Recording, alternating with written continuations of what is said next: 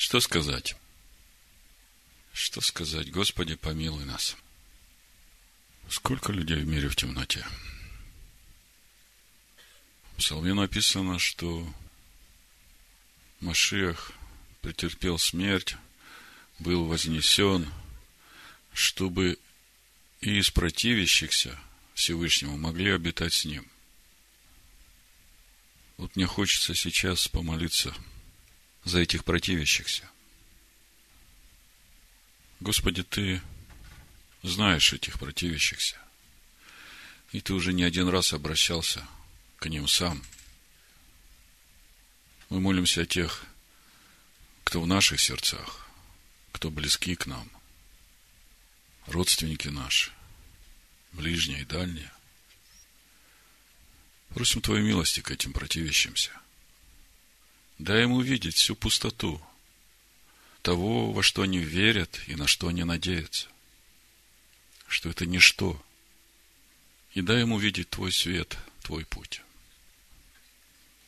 Ибо Ты любишь каждого человека, Ты отдал Сына Своего за каждого человека. И мы всем сердцем благодарим Тебя за милость Твою к нам. За то, что мы сегодня можем стоять здесь, искать лица Твоего, приближаться к Тебе. И Слово говорит, что Ты всегда близко к тем, кто близко к Тебе. Что Ты всегда открываешься тем, кто ищет Тебя поистине. И сегодня такой особенный день, который Ты сотворил – праздник Шаббат, праздник Царствия Твоего в этом мире. Седьмой день Хануки и праздник Новомесяча. Два обновления и полнота Царства Божьего, и все это сегодня. Откройте свою веру и примите сегодня то, что Всевышний хочет дать каждому из вас – обновление духа, души и тела и Царствие Божие. Целостность внутрь каждого из вас. В имени Амашеха Иешуа. Амен. Ну, пока прославление готовится, я хотел бы дать слово нашим гостям. Как бы э, законы гостеприимства э, обязывают нас Пожалуйста, расскажите нам, кто вы, откуда вы, как вы пришли к нам. Добрый день. Мы э, с женой из Киева, Украина. Да. Проповеди Александра где-то слушаю, ну, год, где-то так вот. Э, почему слушаю? Мы были в гостях у подобной вам общины из Днепродзержинска, это Днепропетровская область. И там э, все слушают Александра. Но они просто ну, не, не, не имеют связи, да, не имеют связи, но вот это общее все, то есть э, единство Бога, то есть как бы, ну, вот такие радикальные вещи, которые фундаментальные, ну, они радикальные, потому что, ну, как бы, привыкли так, как научили, то есть, и у меня тоже в самого была борьба, вот как бы, ну, я не согласен был там с Никейскими соборами, ну, то, то есть к корням вернуться, действительно, то есть, и это произвело в последние вот два года, вот, э, сформировало и мои мышления, и поменяло, и из-за этого, конечно, в той церкви, где мы, произошли какие-то, то есть, ну, конфликт, да, потому что религия, да, она это. Ну и как вот сказали, что Ханука как это сверхъестественно, то для меня это было сверхъестественно попасть в Ригу и, ну это Господь, что мы через улицу живем, ну, и мы не знали, что здесь вы находитесь. И уезжая, уезжая с Киева, жена написала, то есть, если возможно, встретиться, да. То есть, ну и так Господь через вот, пять минут, и мы здесь, это где Рига, где Украина, мы ехали через Польшу, так. Вот. Ну, это Бог устроил, почему? Потому что вот, э, э, католическая церковь устроила в вашем городе вот эту встречу, да, то есть, Бог вот так использовал их, чтобы мы как-то попали к вам, то есть, ну, да. это, э, это, да, действительно жив Господь, да. Меня Господь нашел э, в колонии, то есть я отбывал наказание, то есть перед этим э, попал под поезд, дьявол хотел просто совсем погубить, и, то есть мне хотели отрезать ноги, и ну, в колонии Бог исцелил, я хожу, бегаю. Кому много прощено, тот много и возлюбит. Да, мы тоже группа у нас в Киеве домашняя, мы собираемся, славим Бога, изучаем Слово, то есть, ну, слава Богу за вас, что вы есть, и что можно, ну, как бы, научиться от кого-то, потому что кто-то, ну, делиться этими знаниями, это очень важно, кто ищет Бога, это такие фундаментальные вещи, где, ну, не просто религия, это живые отношения с Ним, и для меня вот увидеть, что люди вашего возраста, женщины, так именно разбирают слово, это, ну, это сильно, это слава Богу за вас, что вы есть. И, для меня чудо, что мы здесь вообще. есть, слава Богу, слава, спасибо. Не буду занимать эфир, да. Как вас зовут? Э, Владимир. Владимир. Господь с вами, Владимир.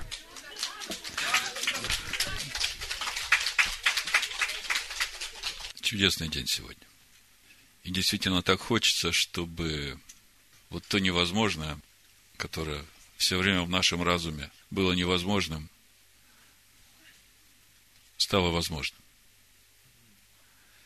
Без надежды на людей, без упования на людей, а через веру силой всемогущего. Мы продолжаем познавать славу Божию в лице Амашеха Ишуа, продолжаем разбирать недельную главу Микец. Прочитаю первый стих, чтобы начать наш разговор. Бытие 41 глава, с первого стиха написано «По прошествии двух лет фараону снилось, вот он стоит у реки. Когда смотрим, как написано на иврите, вот это по прошествии двух лет – читаем Ваехи, Микец, Шнатим Ямим. Ваехи. Знакомое нам слово. Мы видим, что во всем этом участвует Всевышний. Нет никакой случайности, все идет строго по плану. Спрашивают мудрецы по прошествии каких двух лет. И отвечают. Двух лет после того, как Иосиф открыл сны виночерпию и хлебодару. Спрашивается, а почему же нужно было еще два года Иосифу оставаться в темнице? И опять же мудрецы говорят, что первый год он все еще продолжал надеяться на виночерпие. Но когда прошел год, вы знаете, когда год проходит, и человек не вспоминает что-то, то потом он уже не вспоминает.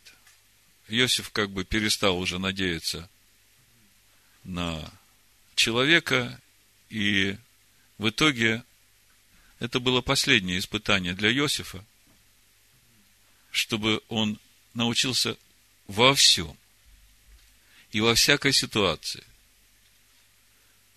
только уповать на Бога. Вы можете сегодня посмотреть на свою жизнь, да и на то, что происходит в мире, там одного президента выбирают или другого, и многие люди говорят, вот придет такой-то, и связывают с этим какие-то ожидания. Послушайте, Ваихи, ничего без его воли не происходит. То же самое в нашей жизни. Сегодня мы поговорим об очень серьезной, очень важной теме для каждого из нас – Зачем нужно проходить через искушение? Зачем нам нужны эти испытания? Нужны ли?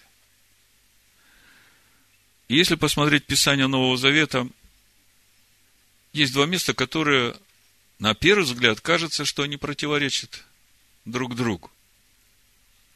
Мы все знаем молитву «Отче наш», где написано «И не введи нас в искушение» но избавь нас от лукавого.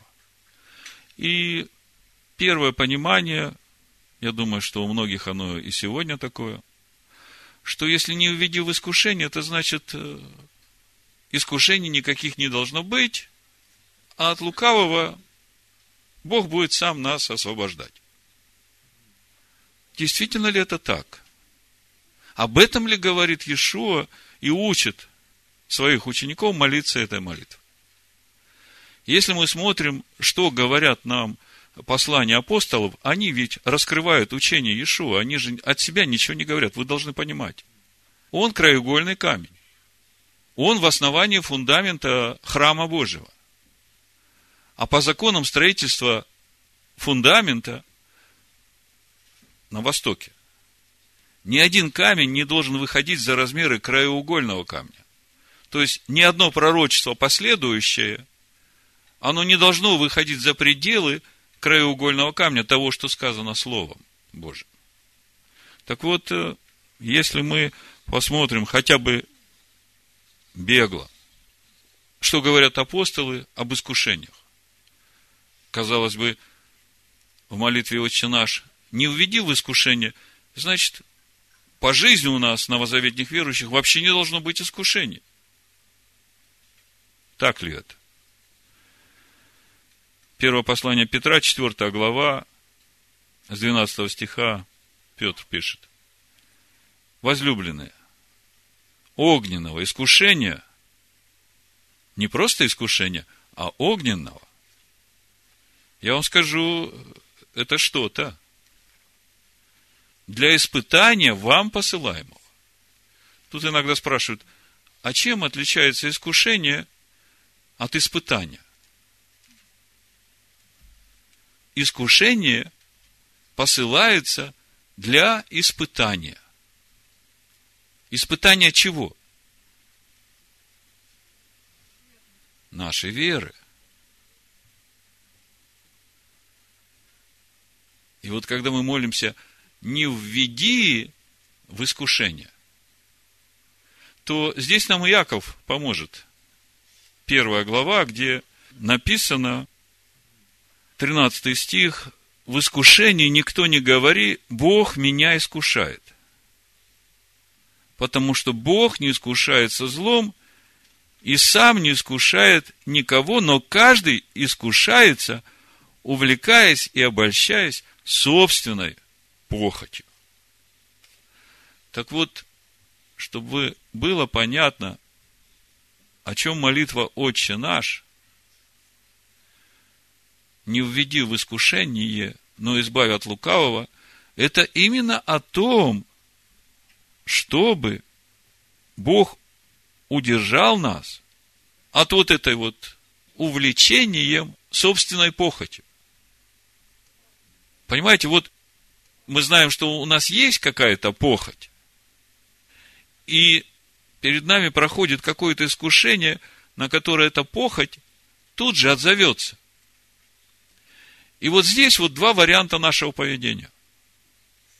Или мы отзовемся на это искушение и погрузимся в эту похоть, и это значит вошел в искушение. Или же мы противостанем этому искушению, и тогда Всевышний избавит нас от лукавого, от вот этой вот похоти. Для чего нам это нужно? Вот э, наша недельная глава дает нам понимание, зачем вообще нужны эти искушения для испытания. Помните про Иосифа с самого начала, как все в его жизни начинается, он видит сны, мы знаем, что эти сны от Бога, мы видим, что он однозначно будет царствовать над братьями. Эти сны от Бога. И казалось бы, если Бог знает, что Иосиф будет царствовать над братьями, то зачем тогда Богу проводить Иосифа через вот все, через что он прошел? Через эти искушения, испытания. И вот последнее испытание сегодня наша недельная глава начинается. Ваяхи Микец Шнатим Ямим. По прошествии, значит, к концу двух лет. И мы уже понимаем, каких двух лет. То есть, вот эти последние два года, как я уже говорил, это было то время, когда Иосифу нужно было полностью во всем доверить себя Богу. и больше ни на кого в своей жизни никогда не опираться и не уповать, и не возлагать надежд только на Всевышнего. И мы понимаем, что это все нужно было Иосифу для того, чтобы он вышел на то служение, которое приготовил для него Всевышний. Можно сказать, что он вышел на царствование в Египте. Он второй человек после фараона, весь дом фараона. Он управляет всем Египтом, он управляет.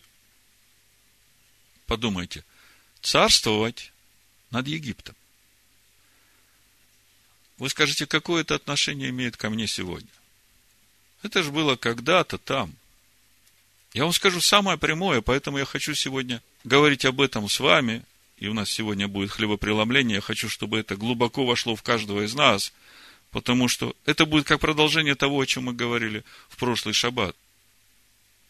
В Откровении 5 главе мы читаем о том, что Бог каждого из нас тоже призвал на царство. Это, по сути, то же самое, что Бог каждому из вас показал сон, в котором вы увидели, что весь Египет будет вам кланяться. Что вы будете царствовать над всем Египтом. Давайте прочитаем. Здесь есть очень интересный момент, который требует, в общем-то, разъяснений. Пятая глава книги Откровений, с 9 стиха прочитаю, но важен для нас 10 стих. «И поют новую песнь, говоря, «Достоин ты взять книгу и снять с нее печати, ибо ты был заклан, и кровью своей искупил нас Богу из всякого колена, и языка, и народа, и племени. Ну, здесь понятно, о ком речь идет. Речь идет о Мессии Израиля, Машехе, Сыне Бога. Десятый стих. «И соделал нас царями и священниками Богу нашему, и мы будем царствовать на земле.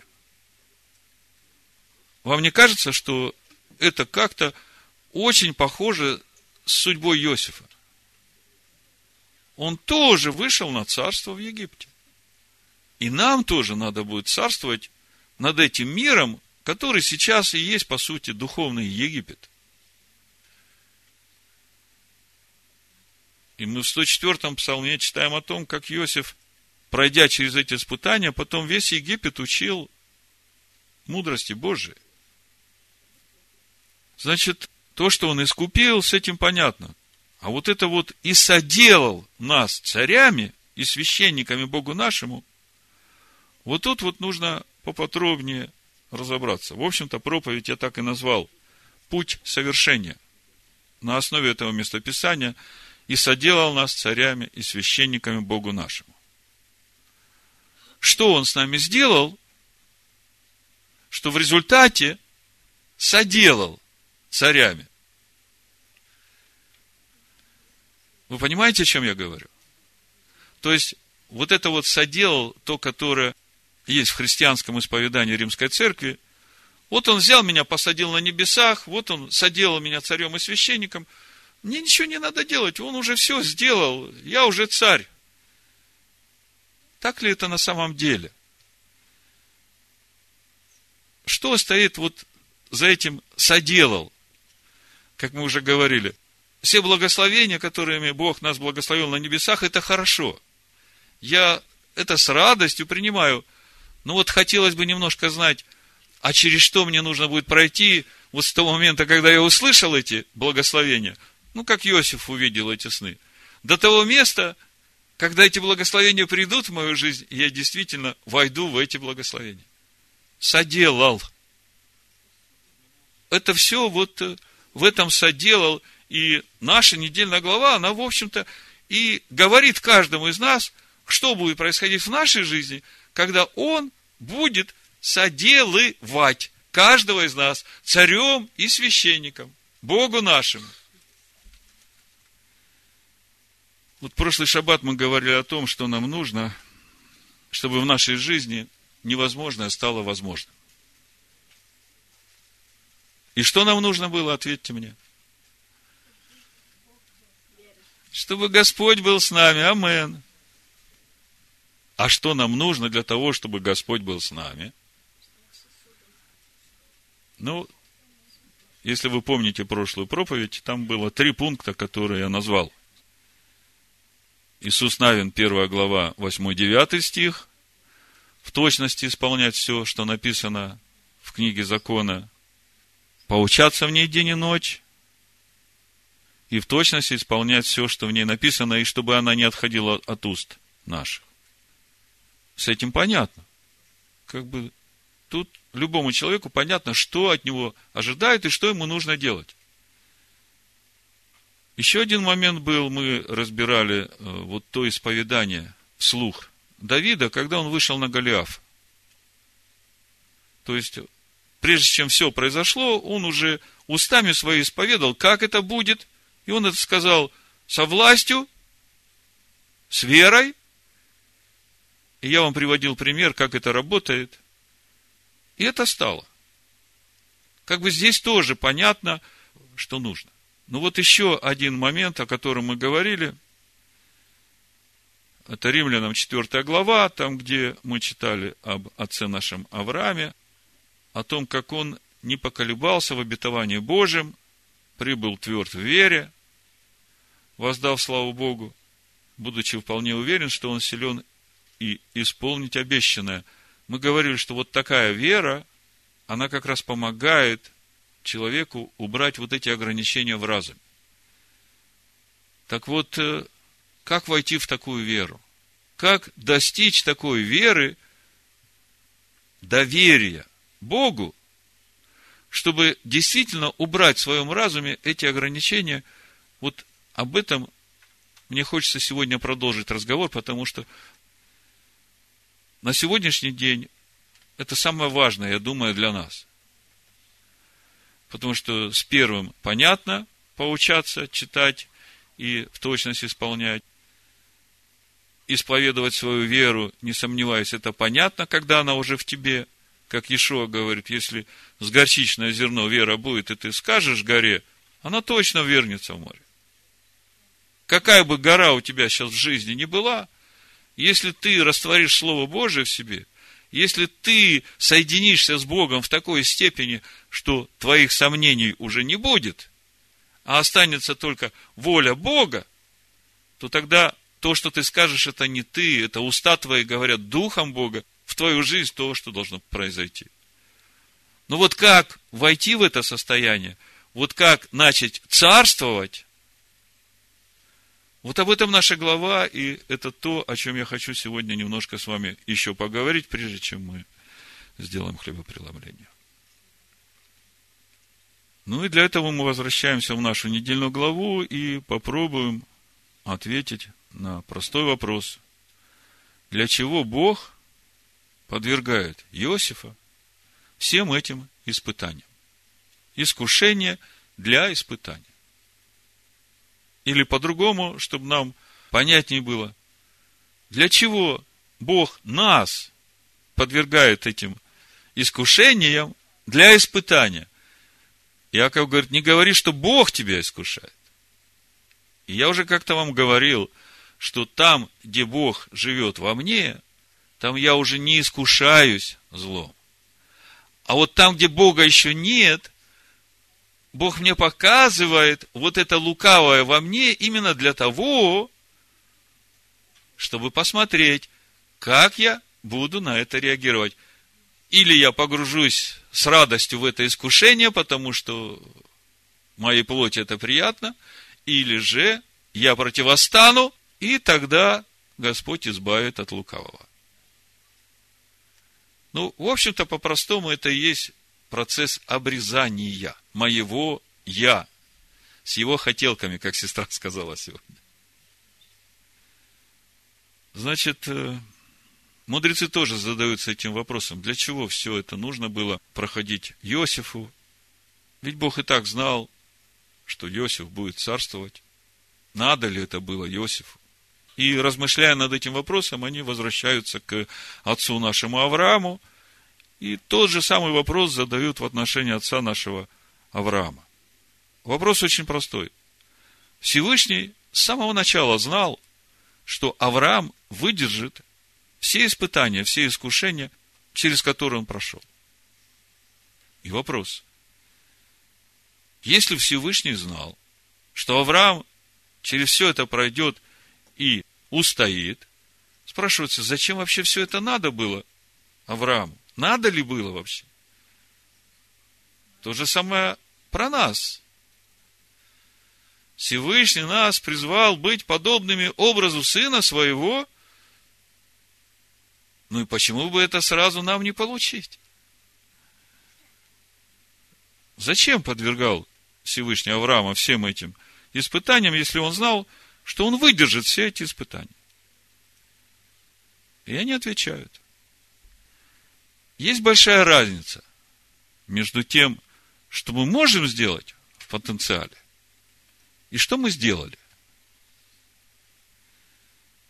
Каждое испытание, которое проходил Авраам, оно поднимало его на новый духовный уровень. Все больше и больше. И через это в нем возрастала вот эта мера уверенности в Творце. Запишите это себе. Мера уверенности в Творце. Это об этой мере уверенности в Творце говорит Иешуа, когда говорит, если ваша вера будет с горчичное зерно, тогда скажете горе сей, ввергнись в море. Она ввергнется. Оказывается, все эти испытания и приводят нас к возрастанию вот этой меры доверенности Творцу. И мы видим, последним испытанием в жизни Иосифа было именно вот это испытание, когда он окончательно освободился от упования на что бы то ни было, кроме упования на Всевышнего. Мера уверенности в Творце на иврите это и есть понятие битахон. Битахон. Причем, как говорят мудрые, битахон – это уверенность не в том, что все будет хорошо, но уверенность в том, что жизнь по Торе, жизнь с Творцом, это самый лучший вариант для каждого. А что будет с ним, казнят его или еще что-либо, не дай Бог, по-любому это все к лучшему. Вот такая мера уверенности в Творце. Мы все знаем римлянам, восьмую главу, и мы, как бы читая это человеческим своим разумом, трактуем для себя, как вот что бы ни происходило любящим Бога, все ко благу, и вот под этим благом мы понимаем, ну, благо как бы в этой жизни все будет э, сыто, сладко и хорошо. Но если мы внимательно прочитаем даже Римлянам 8 главу, как там написано, то вы сейчас уже после всего, что я сказал, начнете видеть по-другому. Смотрите. 28 стих. Притом знаем, что любящим Бога, призванным по Его изволению, все, вот это все, оно очень многозначно. Все содействует ко благу. Вопрос. О каком благе говорят Писания? О благе, которое благо для этого мира? Или о благе, которое благо достичь вечной жизни? Вы начинаете видеть, что оказывается, то, что написано в послании римлянам, оно в точности соответствует вот этому пониманию мудрецов о сути бетахона уверенность не в том, что все будет хорошо в понимании внешнего человека, понимании этого мира, но уверенность в том, суть бетахона, что жизнь по Торе, жизнь с Творцом – это самый лучший вариант, а что бы ни было с ним, все равно это к лучшему.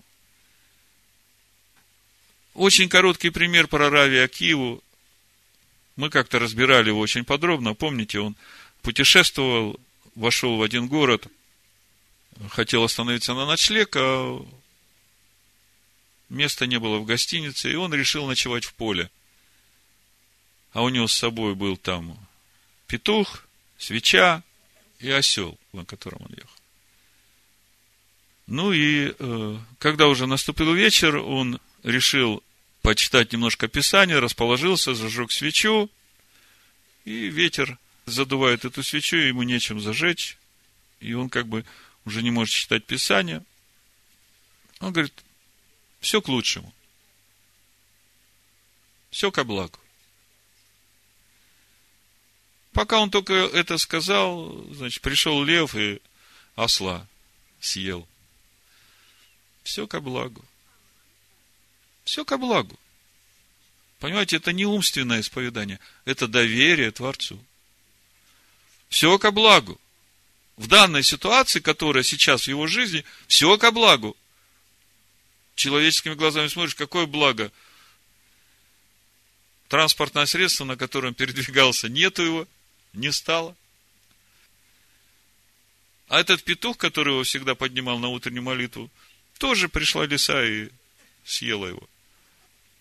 И это ко благу. Утром просыпается, уже петуха нет, солнце уже высоко. Встает, думает, как же так, и молитву проспал. А смотрит город, в котором он должен был остановиться, ночевать, он, его нету, он разрушен и сожжен. И через это становится понятно, какое благо для человека в то время, когда он это не принимал как благо ну, для обычного человека. Это скрытое благо, которое было в том благе, которое происходило с Раби Акивой. Потому что если бы увидели горящую свечу, эти разбойники бы нашли его. Если бы услышали, как осел закричал, нашли бы его. Если услышали, как петух закричал, нашли бы его. Поэтому, когда в вашей жизни происходят нестандартные вещи – если у тебя есть полное доверие Богу, то все ко благу. Если нет доверия Богу, тогда одно расстройство. Мы знаем, что Иешуа, входя в полноту своего совершенства, в полноту Машеха, тоже проходил этот путь совершения в этом мире, и об этом мы читаем в послании евреях, 5 главе, 7 стиха. Смотрите. Он в одни плоти своей сильным воплем и со слезами принес молитвы и моления могущему спасти его от смерти. И услышан был за свое благоговение. Как бы непонятно. Услышан был за свое благоговение. Так мы знаем, что от смерти никто его не спас. Он прошел через эту смерть. Тогда о чем здесь?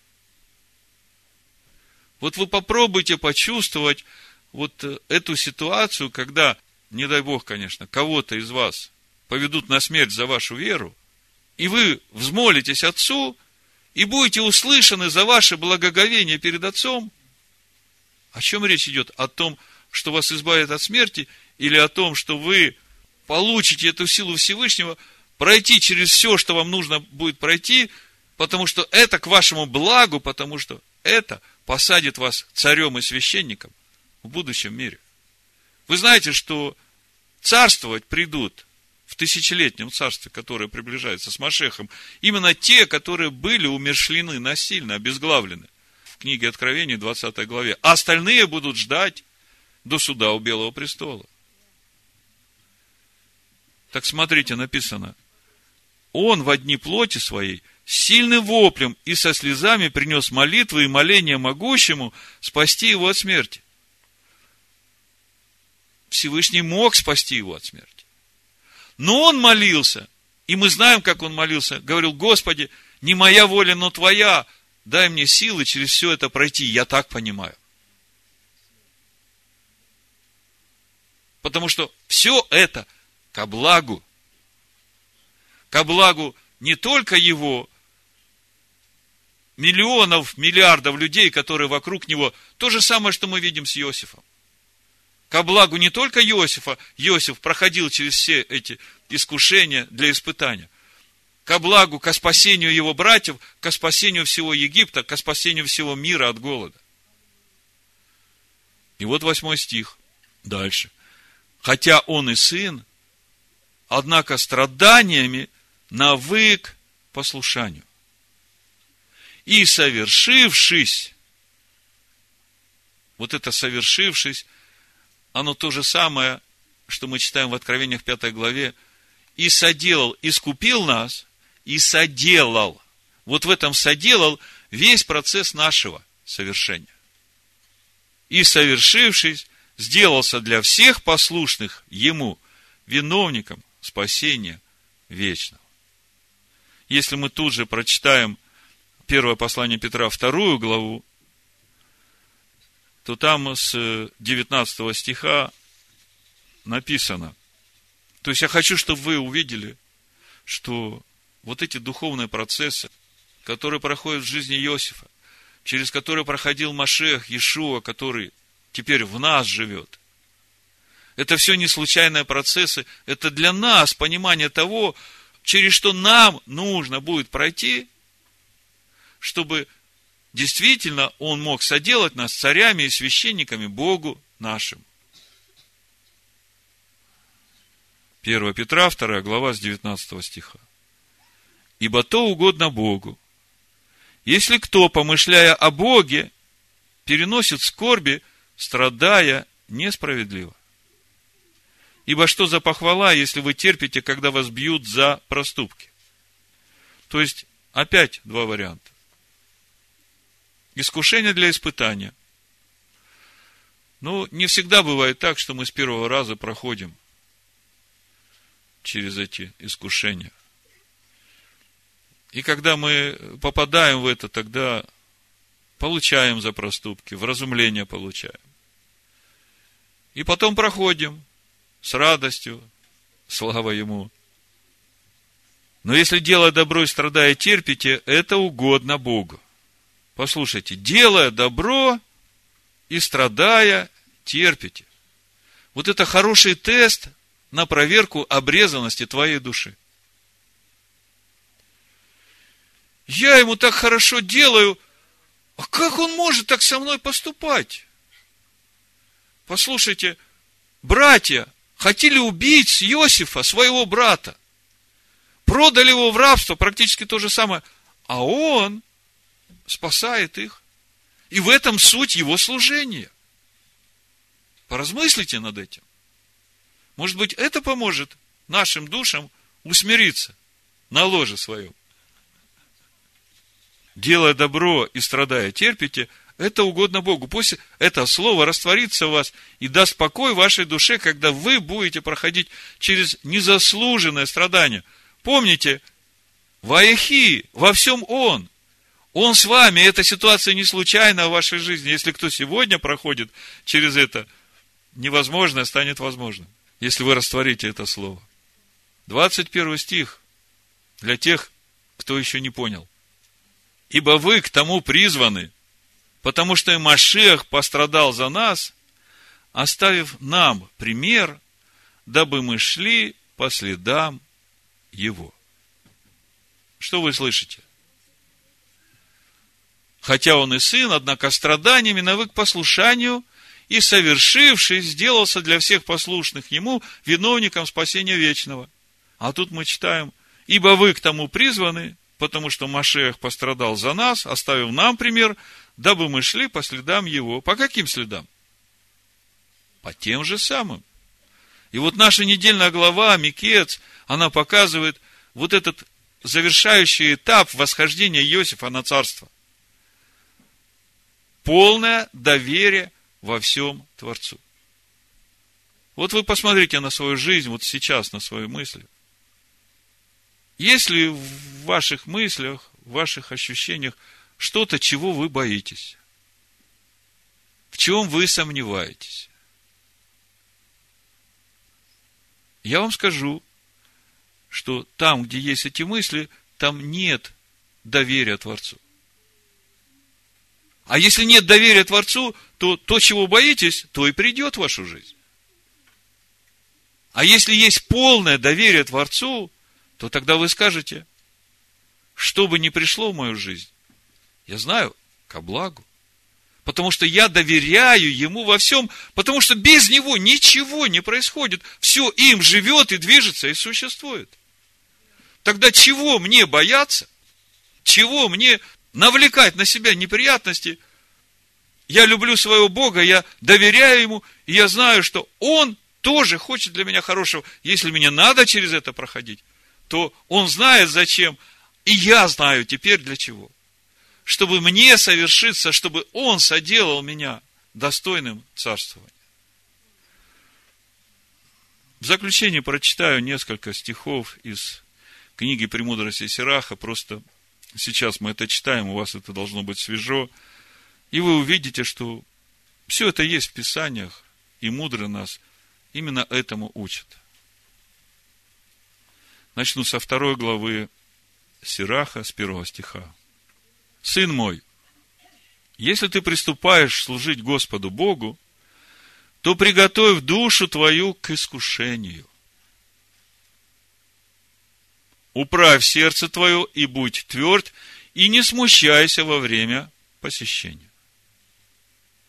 Прилепись к нему и не отступай, дабы возвеличиться тебе напоследок.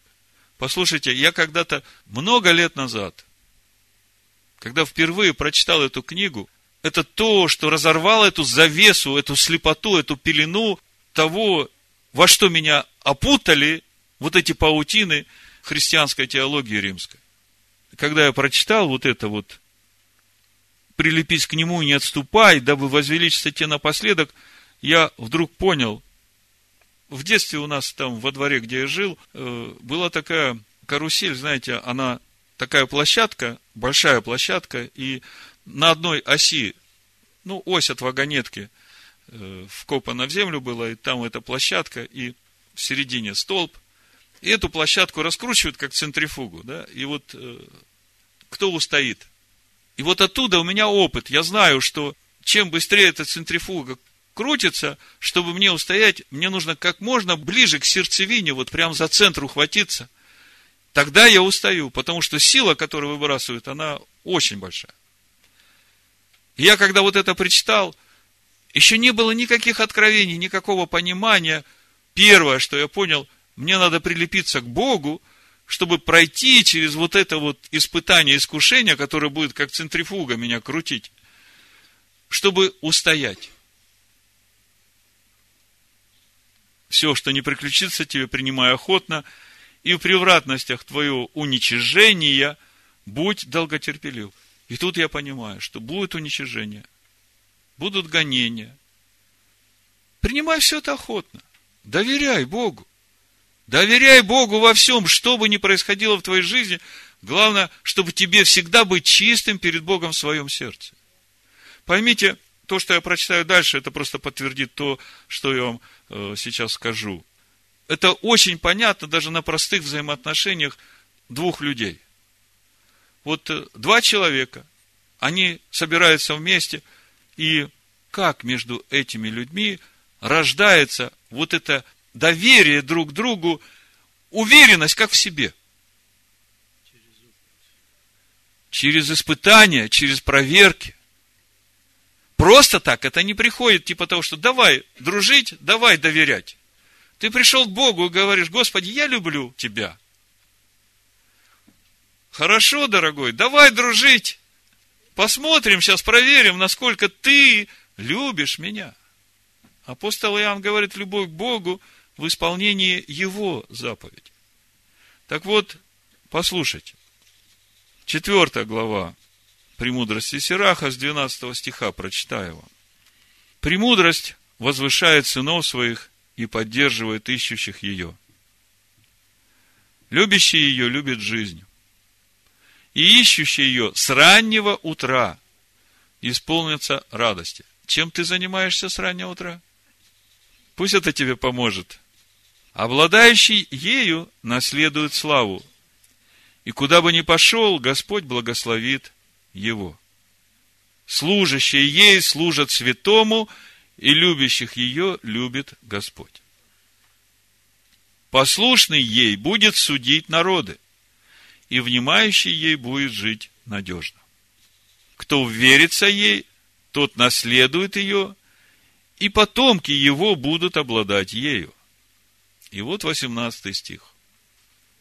Ибо сначала она пойдет с ним путями извилистыми, премудрость. Наведет на него страх и боязнь, и будет мучить его своим водительством, доколе не уверится в душе его и не искусит его своими уставами. Вы видите, что будет происходить сначала? Это как невеста, которая выбрала себе жениха. Но подумайте, она же выбирает себе мужа на всю свою жизнь. И чтобы быть уверенным в нем до конца, она должна проверить его, чтобы удостовериться. Сегодня многие молодые люди вот по этой пламенной, чувственной человеческой любви вверяют себя друг другу, а по сути сами полные эгоисты. И проходит какое-то время, когда каждый констатирует, что он не получает того, чего хочет его душа. Так вот, мой совет молодым. Сначала вверьте свое сердце премудрости, и пусть ваш возлюбленный тоже сделает это, и пройдите вместе этот путь, чтобы каждый из вас был наречен другом Бога. Тогда вы можете сто процентов доверить себя друг другу, потому что Бог вас соединяет. Если Бог не соединяет, а человеческие желания и прихоти, тогда это ненадолго. Если Бог соединяет Его познание, тогда это на века и в вечности. Так вот, смотрите. Ибо сначала она пойдет с ним путями извилистыми, наведет на него страх и боязнь, и будет мучить его своим водительством, доколе не уверится в душе его и не искусит его своими уставами. Но потом она выйдет к нему на прямом пути и обрадует его, и откроет ему тайны свои. Проверила, удостоверилась, и тогда открывает свои тайны. 22 стих. Если он совратится с пути, она оставляет его и отдает его в руки падения его. Очень страшный стих. Не дай Бог кому-то, ставшему на этот путь, совратиться с пути. Зачем нужны испытания? Зачем нужны эти искушения? Что значит не введи в искушение, но избавь от лукавого? Теперь мы начинаем понимать. Искушение для испытания. Испытание для того, чтобы нам достигнуть полного единения со Всевышним полного доверия Ему, единства с Ним. И по мере того, как мы проходим этот путь, эта мера доверия Всевышнему возрастает в нас. Мы все больше и больше и больше доверяем Ему, а через это видим Его чудные дела в нашей жизни. В заключение, вторая Паралипоменон, 15 глава, 2 стих. И вышел он навстречу Асе речь идет о пророке, и сказал ему, послушайте меня, Аса и весь Егуда и Виньямин. Господь с вами, когда вы с ним. Мы в прошлый раз говорили о том, что как хорошо, когда Господь с нами. Так вот, Господь с нами, когда мы с Ним. И если будете искать его, он будет найден вами. А если оставите его, он оставит вас. Да будет Господь с нами в имени Машеха Ишуа. Амен. Амен. Амен. Амен. Амен. Amen.